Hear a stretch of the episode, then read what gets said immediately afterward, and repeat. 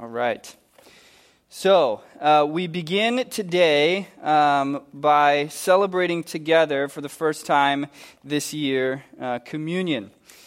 This, of course, is not the typical way that things go. In the midst of a global pandemic, we are forced to do this from a distance and we're forced to um, do this apart. We're forced to use what Jennifer Navarro has uh, so uh, uh, graciously referred to as Jesus Lunchables, these uh, prepackaged um, communion items uh, for the you know fear of coronavirus and, and the concerns that, that come with it. Unfortunately, we can't all be here as a body together uh, doing this. But thank God that we have technology that provides us the opportunity to still be unified across uh, the distance. And truthfully, that's how it is every single Sunday uh, that this happens. Every single year for all of our lives. The global church, all together, though we are separate, are unified. Everybody that follows Jesus Christ is unified in the same thing, and that is his death and resurrection. His love for us, his body broken for us, his blood shed for us, joins us together no matter where we are. Um, and, and that includes a time like this where it's a virus that separates us. Um, and so many of you hopefully saw on, uh, on Facebook earlier this week um, the post that I put up regarding doing this together tonight. And so, for those of you that are participating at home, uh, hopefully you have prepared uh, for this. And what this does also is it provides us an opportunity to put into practice an essential understanding of what we have been called to as individual families because the church family is made up of the nuclear families uh, that build it. And in those nuclear families, God has called husbands and fathers to pastor their families, to lead their, their families spiritually.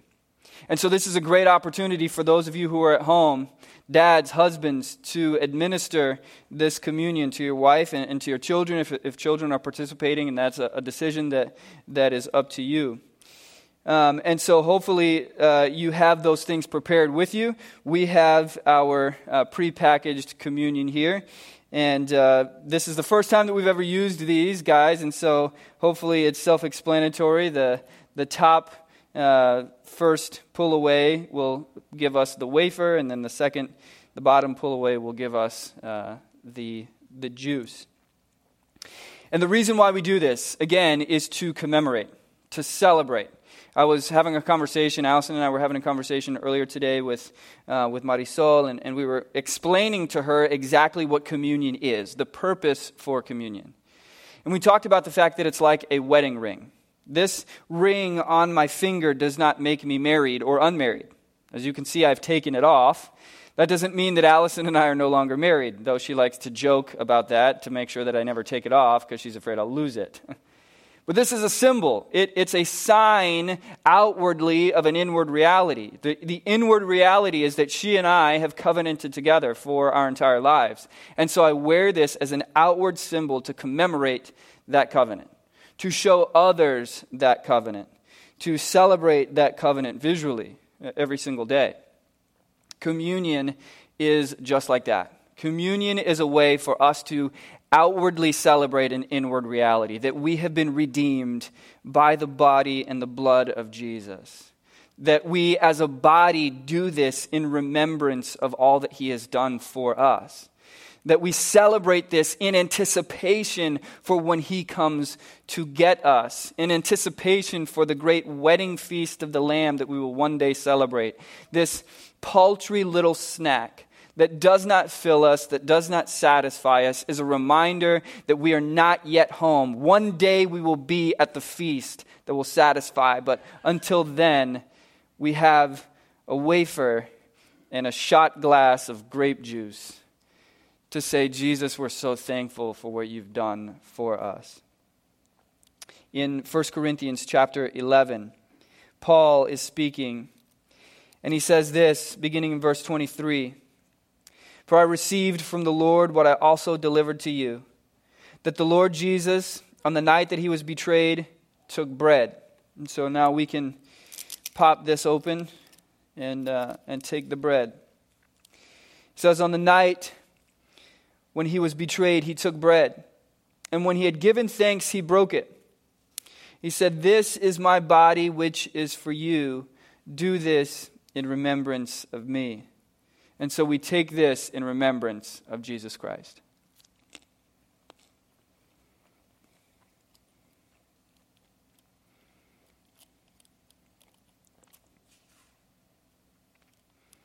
In the same way, verse 25, in the same way, he also took the cup. He took the cup after supper, saying, This cup is the new covenant in my blood. Do this as often as you drink it in remembrance of me.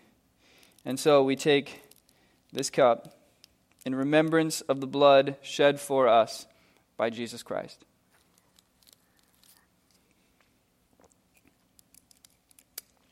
And now at home, you can join hands as we pray. Father, thank you so much for the gift, the gift of Jesus.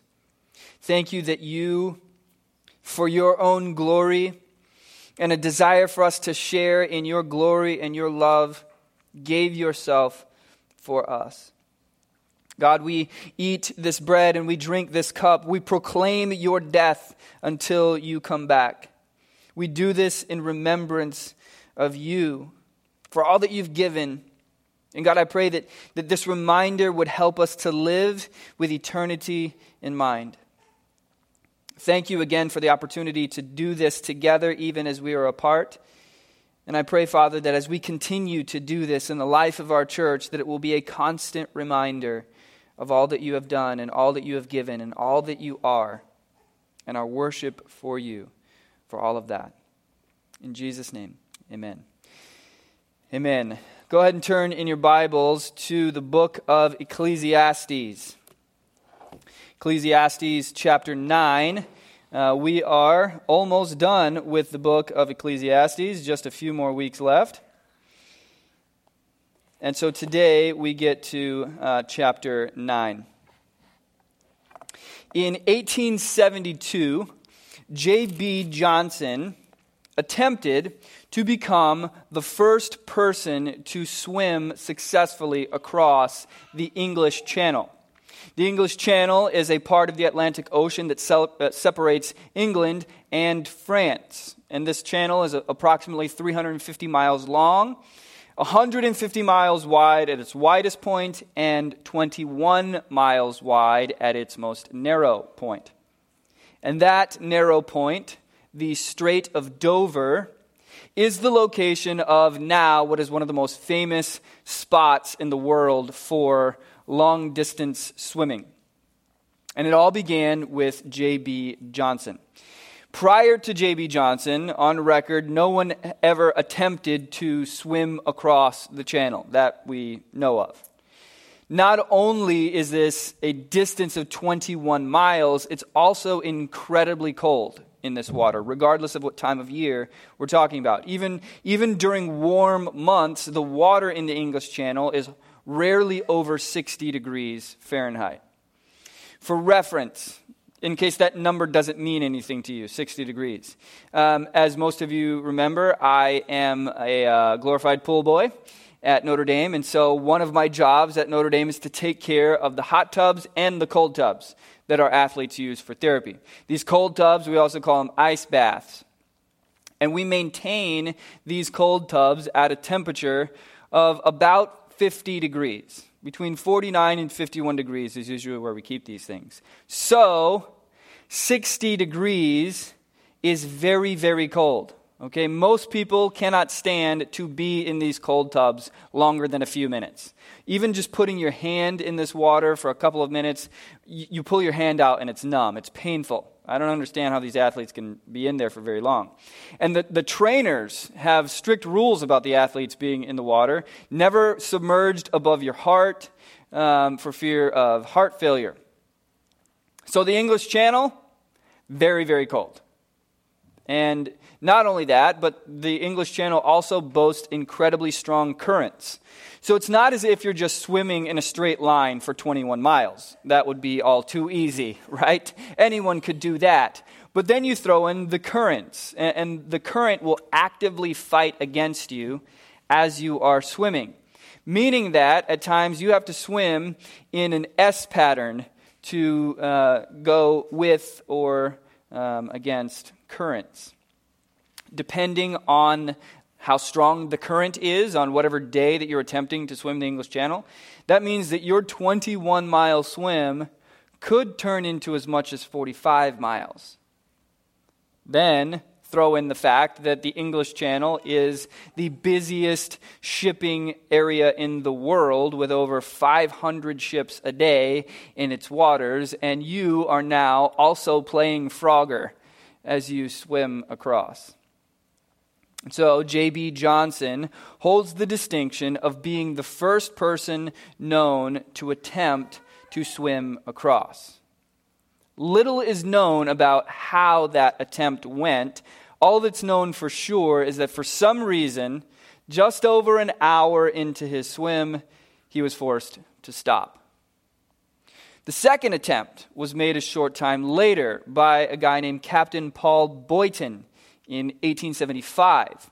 Captain Boyton was an American sailor um, who spent his post military days doing stunts, water stunts. And he also had a very successful life in establishing a lot of lifeguarding practices. And so, at one point during his career, he encountered an inventor named Clark Merriman. And Clark Merriman had invented a rubber suit that could float. He called this a life preserving suit. And he needed someone to test the life preserving suit. And seeing this opportunity as a way to gain publicity, Boyton said, Hey, I've got a great idea. How about I use this to try to swim across the English Channel? And so, in the Strait of Dover, he set out beginning to swim, followed by reporters in a steamboat. But 15 hours into the journey, worsening weather caused the captain of the boat to call off the stunt. And so he was not successful. This did not stop him, though. Six weeks later, he attempted a second time. And that second time, he made it. And it took him 23 and a half hours to swim from one side to the other. But amazing as that was, he did so wearing a life preserving suit, and he was using paddles. So, even though he's the first person to swim across, there's a huge asterisk. It doesn't really count. Enter a second captain, Captain Matthew Webb. Webb was known for his life saving swims while in the military. And so, having heard of Boyton's feat, he wanted to attempt it himself. And so, he decided to do so without any assistance of a life preserving suit. So, on August 24th, 1875, he completed his attempt in 21 hours and 45 minutes, etching his name in history as the first person to swim unaided across the English Channel. He, after that, became an international celebrity, and he continued to travel around and do these kinds of stunt swims. Eight years later, uh, he was attempting to swim the Whirlpool Rapids at Niagara Falls and drowned there. Since Captain Webb's amazing achievement, tens of thousands of people have attempted to replicate his feat. And many have. An Australian guy named Trent Grimsey set the record for the fastest time across the channel in 2012 at only 6 hours and 45 minutes. The slowest person to successfully do it did so in 28 hours. In all, 1,831 people have been successful. The vast majority who try fail.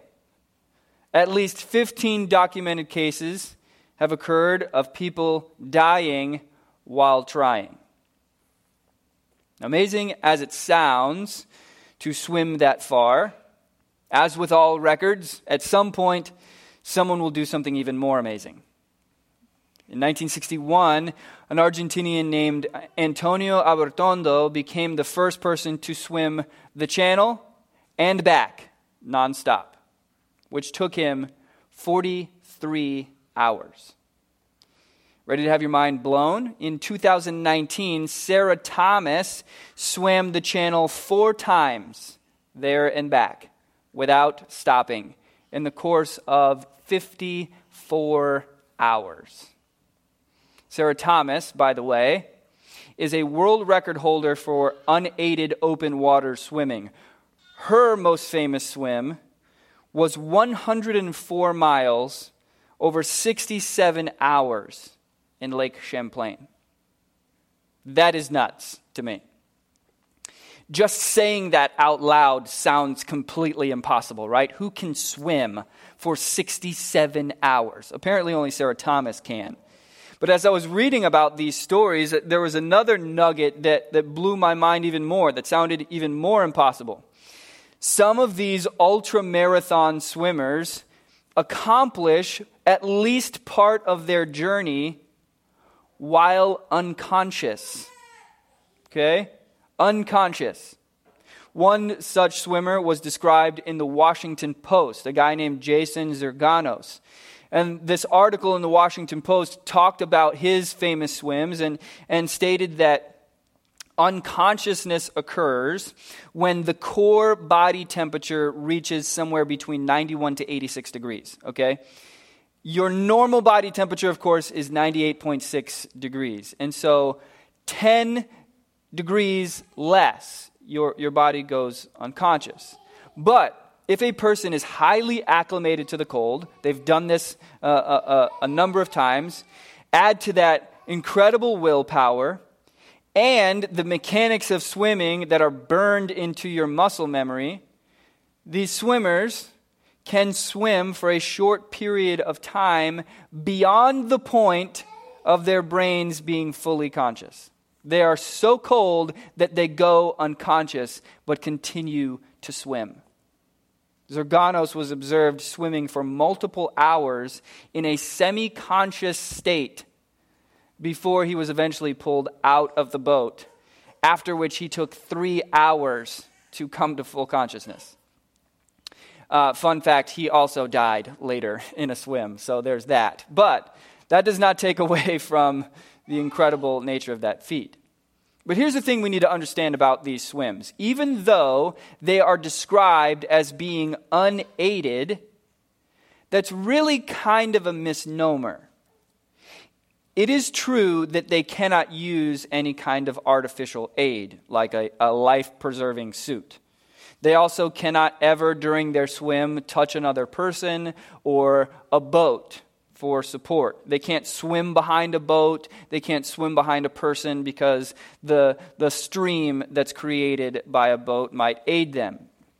They can't wear anything to keep them warm in terms of like a wetsuit. They, they can't swim in a wetsuit. It has to be sleeveless and um, open legged. They can coat themselves in grease, and many of them do, uh, to stay warm. But that doesn't mean that they are completely unaided. You see, each attempt to swim across the English Channel is overseen by the official Channel Swimming Association. It is regulated by this board. There is a strict code of rules, a strict code of oversight, and team participation. Every single one of these swimmers is followed closely by a pilot boat. And on that boat, there is a team of trained professionals. The team is shouting directions, instructions, encouragement. And the team also feeds the swimmers during their swim by handing them uh, food or uh, liquid attached to a pole. Okay, they can't hand it to them directly because there can be no human to human contact, so they uh, have a grabber pole and they, they put food and water into the, into the water so that the swimmer can eat and drink as they swim. If at any point a swimmer needs to be pulled out of the water, a rescue diver is there to jump in immediately.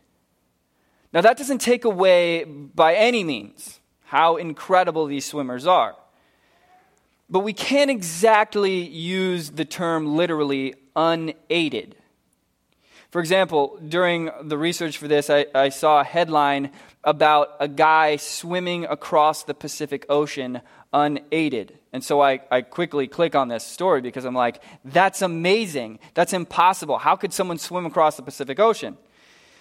And again, he is an absolutely amazing swimmer. He's doing things that very, very few people could ever do. But he accomplishes his feat by swimming approximately eight hours each day, climbing onto the boat, eating, sleeping, and then going back into the water in the morning. The same was true of a guy named Lewis Pugh, who became the first person to swim the length of the English Channel, all 330 miles worth. And it took seven weeks. But none of these swimmers were completely unaided. They had a team and they had a boat. If you took the greatest swimmer of all time, Sarah Thomas, and you set her off in the Pacific Ocean, totally, truly unaided by herself, do you know what would happen? She would drown or get eaten by a shark, one of the two. But she would not be able to swim the entire length of the Pacific Ocean.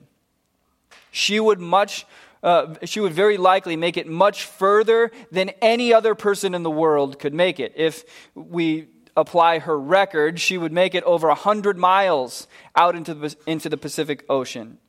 If I tried to do that, I might make it 100 yards, okay? There would be people on the shore watching, and without any time passing whatsoever, you know, I'm, I, it's not like I'm going off into the distance. Like they, they're still within earshot, and I would go under, and they'd be like, wow, that didn't take this guy very long at all. Well, he's already dead. What a chump. Sarah Thomas would make it 100 miles into the Pacific Ocean. But the Pacific Ocean is over 1,100 miles wide. I'm sorry, 11,000 is what I meant to say. It's 11,000 miles wide. So even if she made it 100 miles, she is barely even scratching the surface of the length of the vast ocean. The ocean is vast. If every person on earth attempted this, there would be varying distances for their stopping points. But without exception, every single person would drown. And at the end of each life, very few of us would have reached out into the ocean as far as Sarah Thomas. Most would swim further than me, but the end result for all would be the same. If that is a sobering, jarring, or even depressing truth to point out, that is exactly how Solomon wants you to feel as we read chapter 9 tonight. In his continued attempt to break us out of our finite, limited, earthly mindset, today he's going to show us that no matter how you live, as good or as bad or anywhere in between, no matter what you do, you are going to get the same result as everyone else death. But he's also going to show us that death is not the end because we don't have to swim unaided. There is a God with a boat ready to take us all to the other side of the water. So, Ecclesiastes chapter 9, beginning in verse 1. But all this I laid to heart, examining it all, how the righteous and the wise and their deeds are in the hand of God. Whether it is love or hate, man does not know. Both are before him. It is the same for all, since the same event happens to the righteous and the wicked to the good and the evil, to the clean and the unclean, to him who sacrifices and to him who does not sacrifice. As the good one is, so is the sinner. As he who swears is as he who shuns an oath. This is an evil in all that is done under the sun that the same event happens to all. Also, the hearts of the children of men are full of evil, and madness is in their hearts while they live, and after that, they go to the dead. But he who is joined with all the living has hope, for a living dog is better than a dead lion. For the living know that they will die, but the dead know nothing. They have no more reward, for the memory of them is forgotten.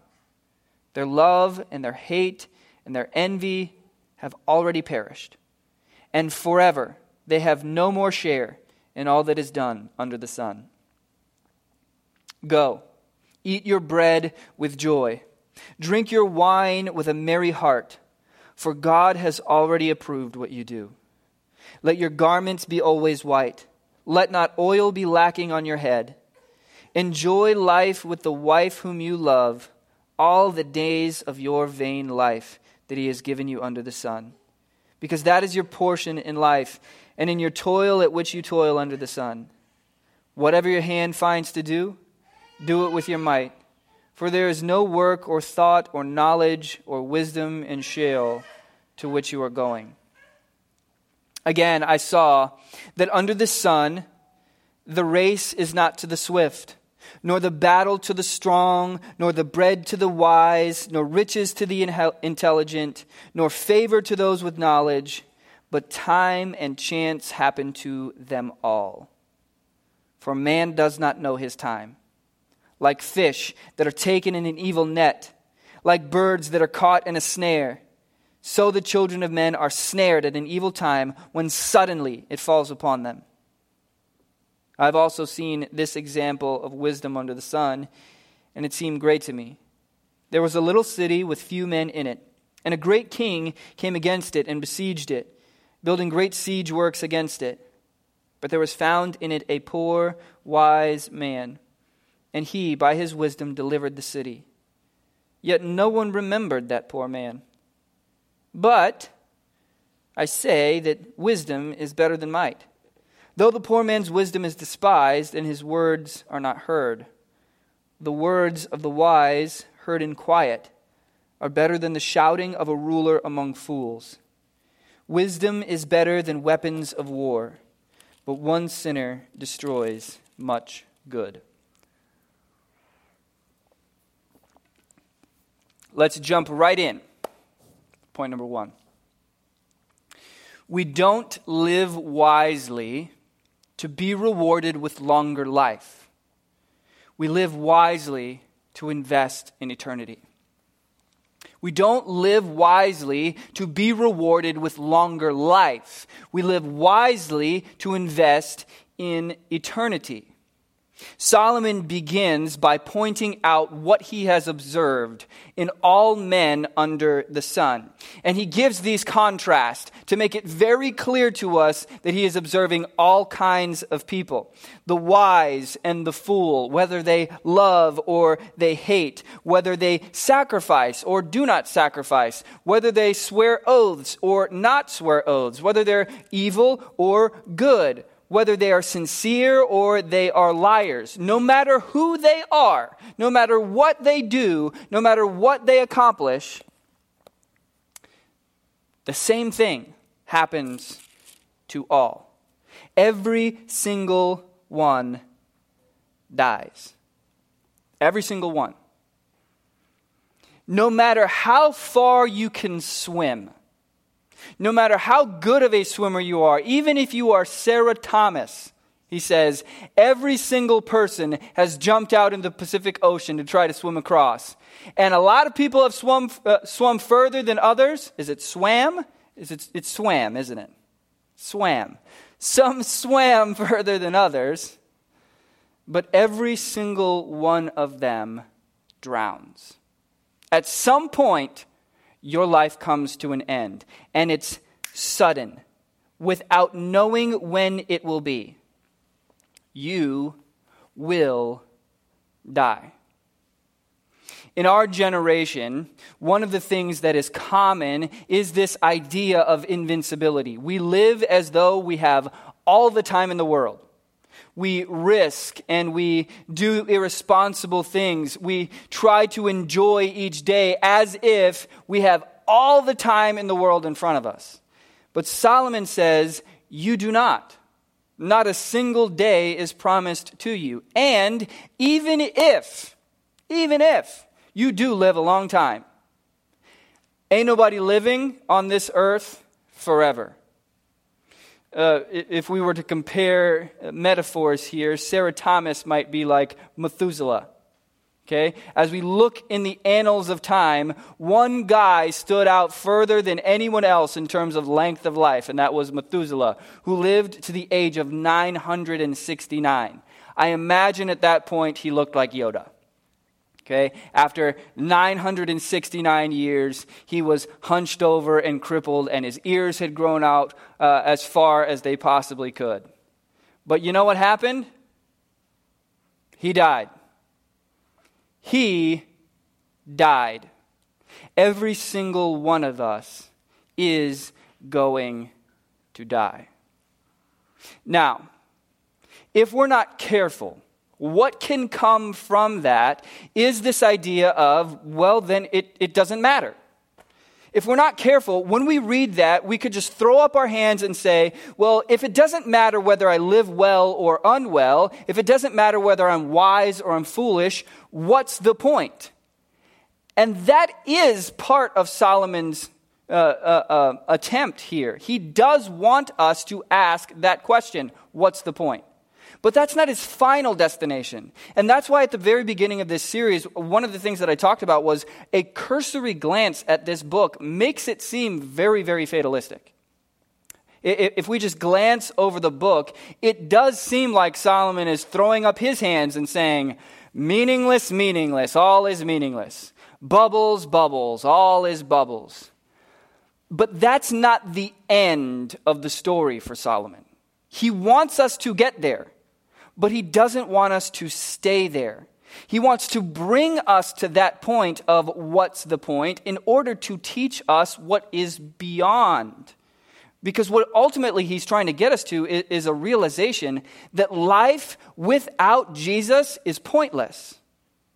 Life under the sun, if we do not have an eternal perspective in mind, is going to leave us in a place where we say, What's the point? That is the only logical place that we can go. It's the only logical place. If we are honest, if we are intellectually honest, the only place that we can go, if this is all that there is, is meaninglessness. That's it. We have to arrive at total nihilism. And, and if you look at philosophers that have reached this conclusion, they are among the most depressed people in all of history. But at least they're honest. They recognize life is void of meaning. And we try so hard to, to put as much meaning as we can on it don't we? we? We try to attach meaning to various things, which is what Solomon has been talking to up to this point. We try to attach meaning to our relationships. We try to, uh, try to attach meaning to our work, to our accomplishments, to our jobs, to our achievements, to the difference that we make in the world. We try to attach all of this meaning to it. But really, if we're honest, Solomon says no matter what you do, whether you, you accomplish these great things or not, the same thing is going to happen to you that happens to everybody else. Whether you are sitting on your couch doing nothing or going out and making a difference in the world, you're going to drown. You can't swim all the way across the ocean unaided. You can't do it. So he has us ask the question what's the point? Because he's trying to get us to a place where we see that what is under the sun isn't the point. But we're not going to realize that until we break out of this, uh, this mindset of this is all that we have. He makes it very clear in verse 4 that as long as you're breathing, you have a chance to get this right. He says in verse 4 He who is joined with all the living has hope, for a living dog is better than a dead lion. Now, of course, uh, if we're comparing the value of these animals, a dog is at the bottom of the barrel and a lion is the king of the jungle. And he says, listen, a living dog is better than a dead lion. In other words, he's saying, no matter what your station in life, if you are breathing, you still have a chance to see the truth. It's not too late for you.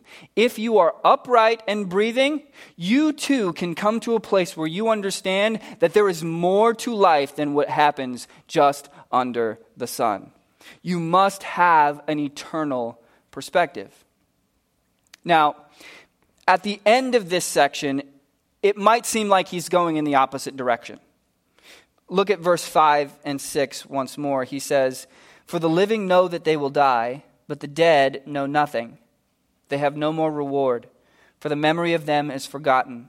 Their love and their hate and their envy have already perished, and forever they have no more share in all that is done under the sun. A cursory glance at those verses might make it seem like Solomon is saying, Listen, when you die, that's it. There's no afterlife, there's no beyond. In the grave you know nothing. The dead know nothing. They have no more reward. The memory of them is forgotten. But Solomon is not talking about the memory of them in the beyond. He's talking about the memory of them here. In the here and now, in the under the sun, if this is all that there is, they have no more reward. If this is all that there is, they have nothing more to gain. If this is all that there is, they have nothing to accomplish. If this is all that there is, they just drown and they die and it's over. And even the memory of them will be forgotten. Like I said earlier in the series, if you are lucky, if you're lucky, you get to be the answer on some kid's history test 100 years from now. Who cares? That's it? Because even if, you, if you're one of the lucky ones who gets to be a world changer in someone's history book, you don't enjoy that as a dead person. If this is all that there, that's what he's saying. If this is all that there is, then you have nothing to look forward to. Because no matter what you accomplish, it will pass away. So this, this should bring us to a place where we truly think about what is it that I am looking forward to? What is it that I'm placing my hope in? Retirement? Okay. Then what? Old age? then what?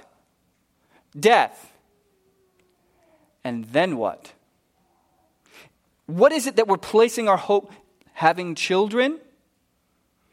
Seeing our children graduate, seeing our children have children, seeing their children have children, all of those are good things. Uh, don't get me wrong, I'm not saying that those things are bad.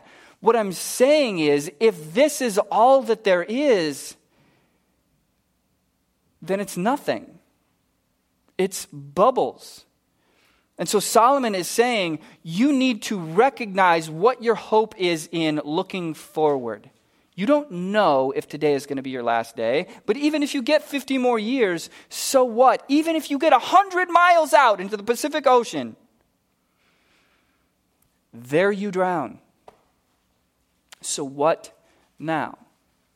now I want to very quickly point out the fact that skeptics, um, atheists, agnostics, whomever, skeptics of Christianity often say that reward based morality is not really morality at all.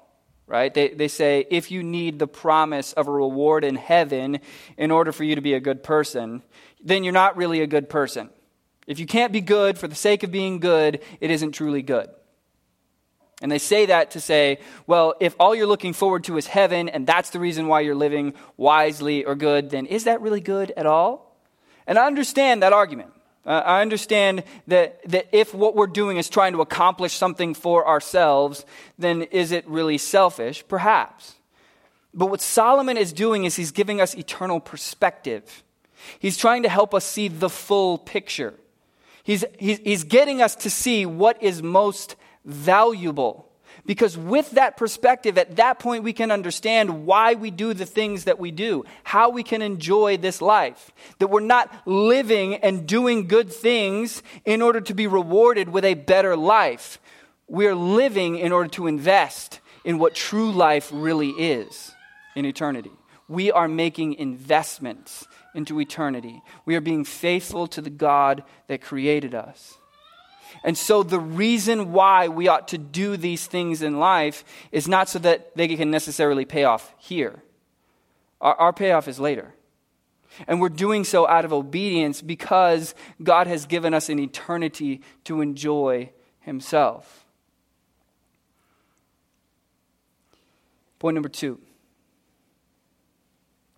eternal perspective gives us the freedom to enjoy our time under the sun, regardless of what it contains.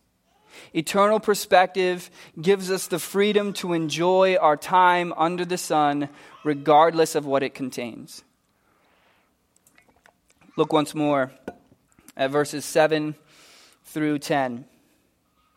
Go, eat your bread with joy, drink your wine with a merry heart, for God has already approved what you do. Let your garments be always white. Let not oil be lacking on your head. Enjoy life with the wife whom you love, all the days of your bubble filled life that he has given you under the sun. Because that's your portion in life, and in your toil at which you toil under the sun. Whatever your hand finds to do, do it with your might. For there is no work or thought or knowledge or wisdom in Sheol to where you are going.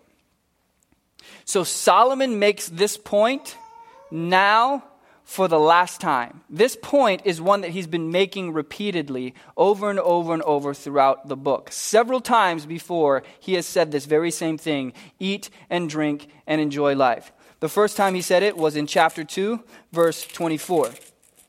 Chapter 2, verse 24 he says, There is nothing better for a person than that he should eat and drink and find enjoyment in his toil. This also I saw is from the hand of God. For apart from him, who can eat or have enjoyment? For, the, for to the one who pleases him, God has given wisdom and knowledge and joy.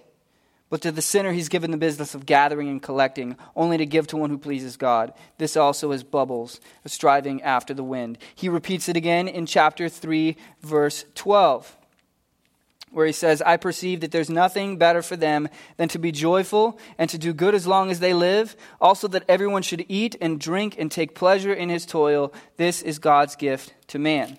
Chapter 5, verse 18 Behold, what I have seen to be good and fitting is to eat and drink and find enjoyment in all the toil which one toils under the sun in the few days of his life that God has given him, for this is his lot. Chapter 8, verse 15.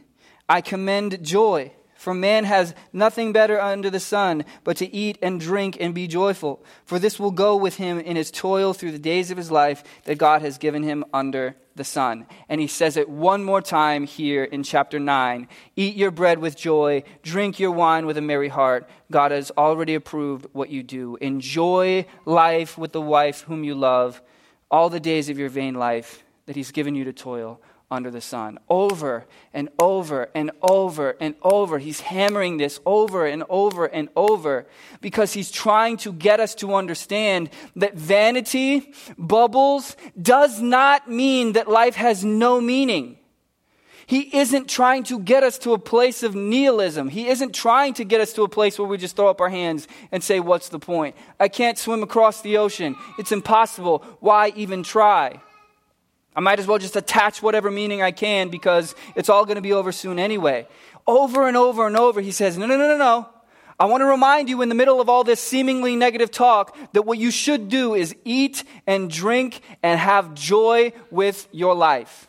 That is impossible unless you have the right perspective. It's impossible unless you have eternal perspective. Again, if this is all that there is, if life under the sun is all that we get, there is nothing that we can do. It is pointless. It is meaningless. It is vanity. It is bubbles. But over and over and over, Solomon says, I tell you to have joy.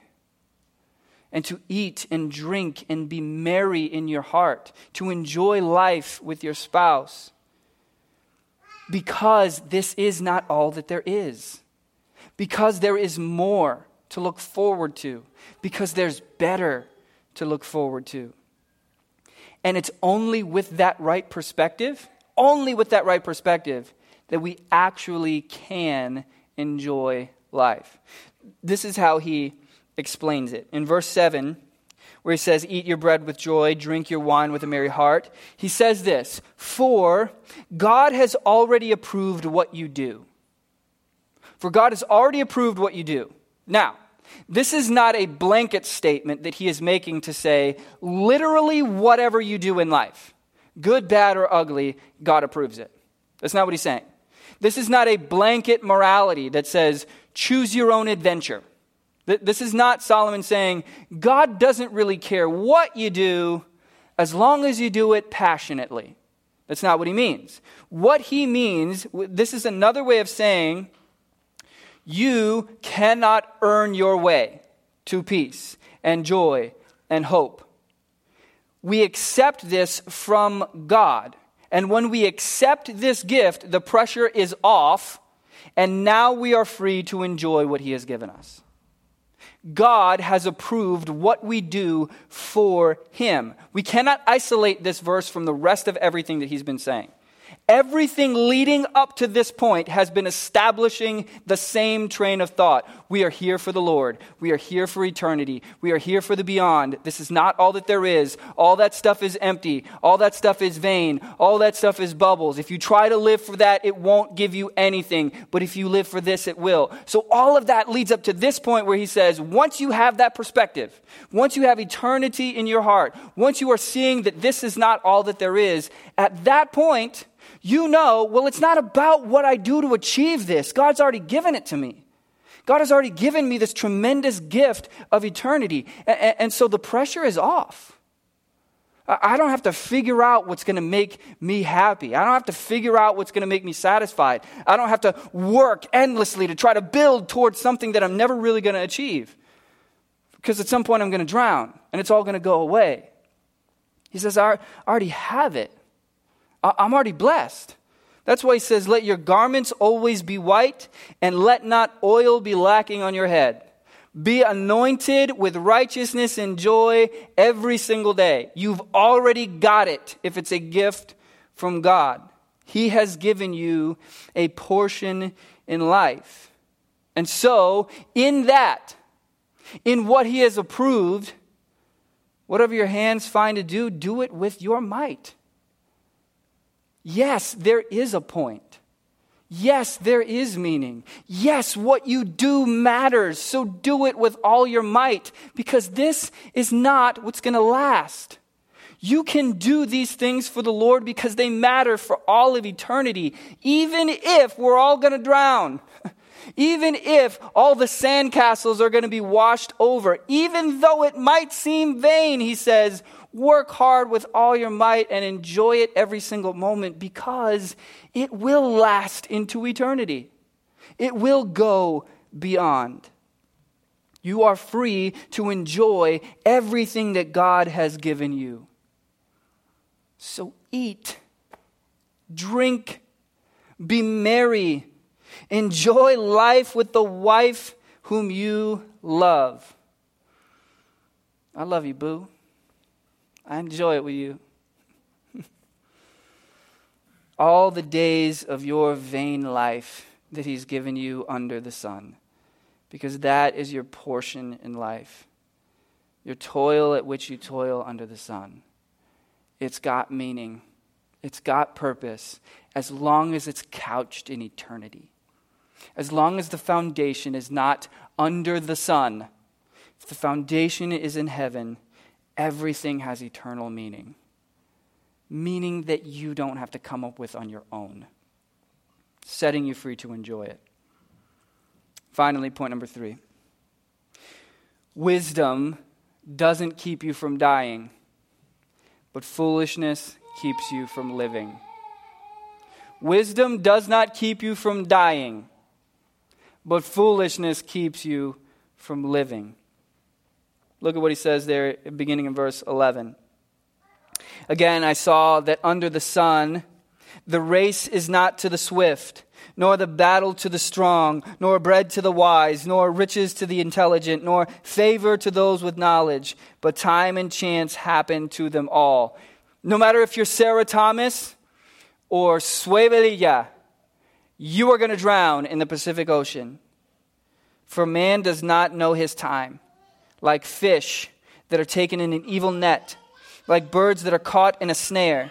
So the children of man are snared at an evil time when it suddenly falls upon them. There is nothing you can do to stop that inevitable event. And you have no idea when it's going to take place, no matter how you live. Many of you know the story about when my dad passed away. He was 49 years old drowned in the Atlantic Ocean, ironically, according to this sermon. He was in his prime, okay? He was one of the healthiest people on planet Earth. That's not just conjecture. The doctor actually told him that. When he went for his physical, the doctor told him, You are healthier than 95% of men. So, dad adopted for himself the nickname 5% man. He would call himself that. I'm the 5% man. What are you talking about? I'm healthier than 95% of men. Not just 95% of men your age, okay? 95% of men, all right? And so he wore that with pride. He was a triathlete.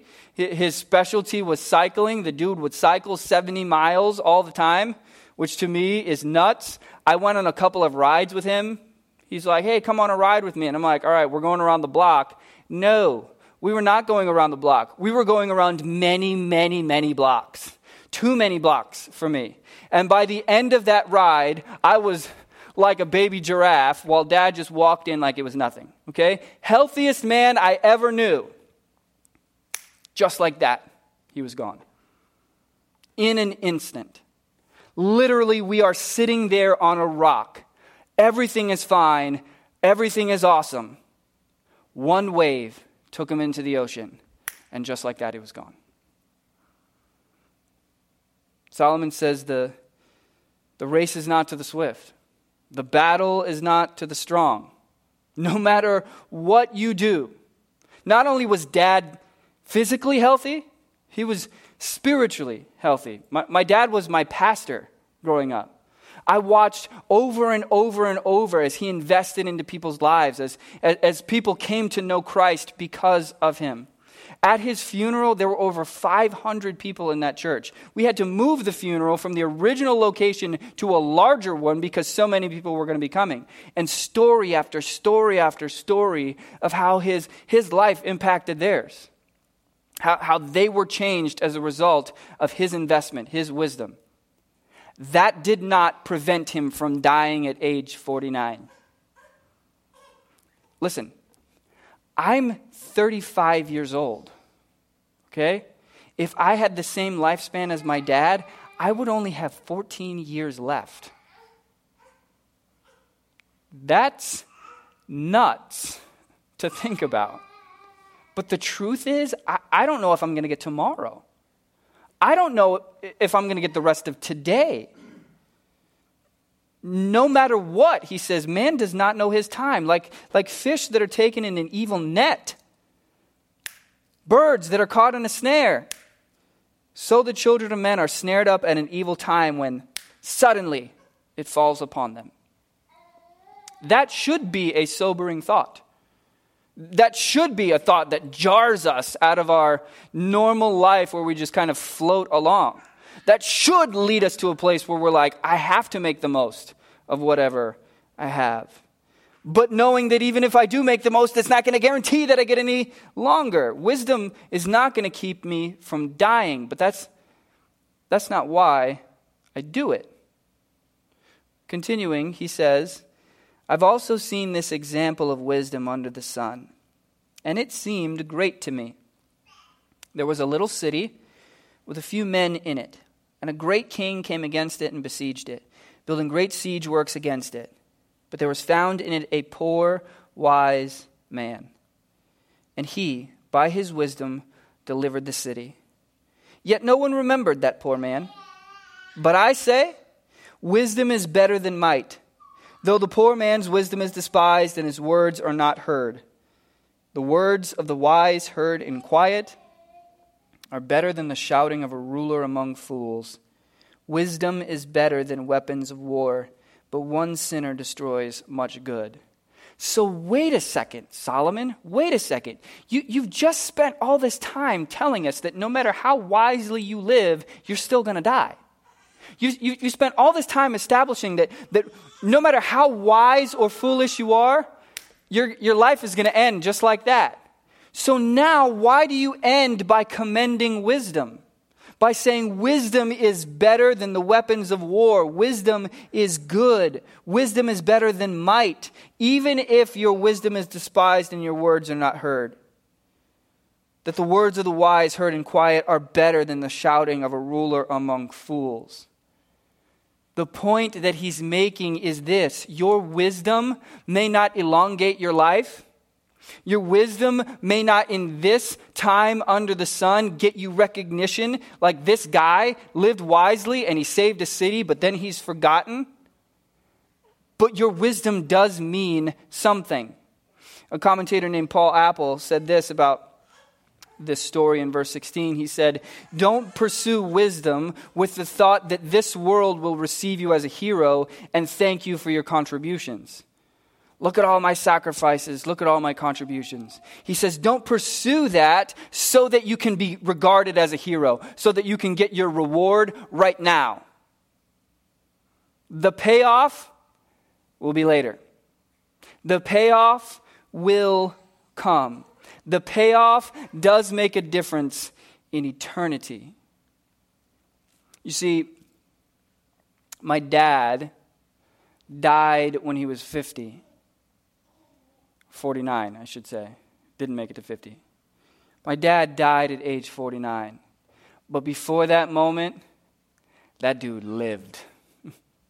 that dude lived with wisdom, and it changed lives all around him. It changed eternity for people all around him. I'll never forget, I was at a, a, summer camp called Super Summer. It was about two years after my dad had died. And I was struggling still with the question God, why? Why, why did this happen? Why did this take place? But by the grace of God, in the midst of the difficulty, my, my family, my brothers, my mom especially, my gosh, what a hero she is, continued to hold on to faith, continued to hold on to the goodness of God, continued to, to, to preach the gospel that my dad lived for. And I was sharing this story with these, uh, these high school students at this camp. The next day, as everyone was preparing to leave, one of them comes up to me and he says, I need you to know something. This week, my youth pastor forced me to come. I didn't want to come to this camp at all. I, I did not want to be here. In fact, I was planning on committing suicide. I had everything prepared, and I was going to go through with it. My youth pastor forced me to come this week. And then I heard your story about your dad last night. And it changed changed my life. I got saved last night. I gave my life to Jesus. And everything is different. And I have hope and I have peace. And I don't know why the bad things in my life are happening, the things that led me to want to kill myself in the first place. I, I, I don't know the answers. But man, that story, your faith, the, the truth of the gospel showed me that even if I don't understand, there's a God who's still good. And I started crying like a baby, right? And I knew in that moment, beyond a shadow of a doubt, I, I knew beyond a shadow of a doubt that if my dad was told two years prior to that, if you die in this way, people will come to know me, he would have taken a running leap off of that cliff. He'd have said, Sign me up. to change the eternities of other people, sign me up. I will lay my life down for that. That is how the man lived. And it didn't give him a longer life on earth, but by God, it gave other people life in eternity. Wisdom does not keep you from dying, but foolishness keeps you from living. Right here on my chest, I have a, commemorative tattoo for my dad with a wave on it, and it says, Live to the last wave. Because that's what he did. That's what Solomon is telling us to do. You don't know when the wave's going to hit. You don't know when the, the net is going to snare you. You don't know when the trap is going to pull. But until then, I say, wisdom is better than might. Though the poor man's wisdom is despised and his words aren't heard, the words of the wise heard in quiet are better than the shouting of a ruler among fools. Wisdom is better than weapons of war, but one sinner destroys much good. We will not swim unaided to the other side of the ocean. But we are not unaided. We are not alone.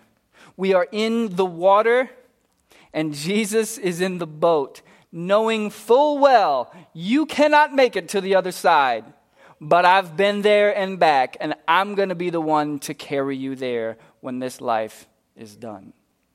So, in the meantime, will you, with eternal perspective, swim your heart out every single day with the wisdom that He gives, enjoying every stroke, every wave, every jellyfish that stings you in the nose as you swim?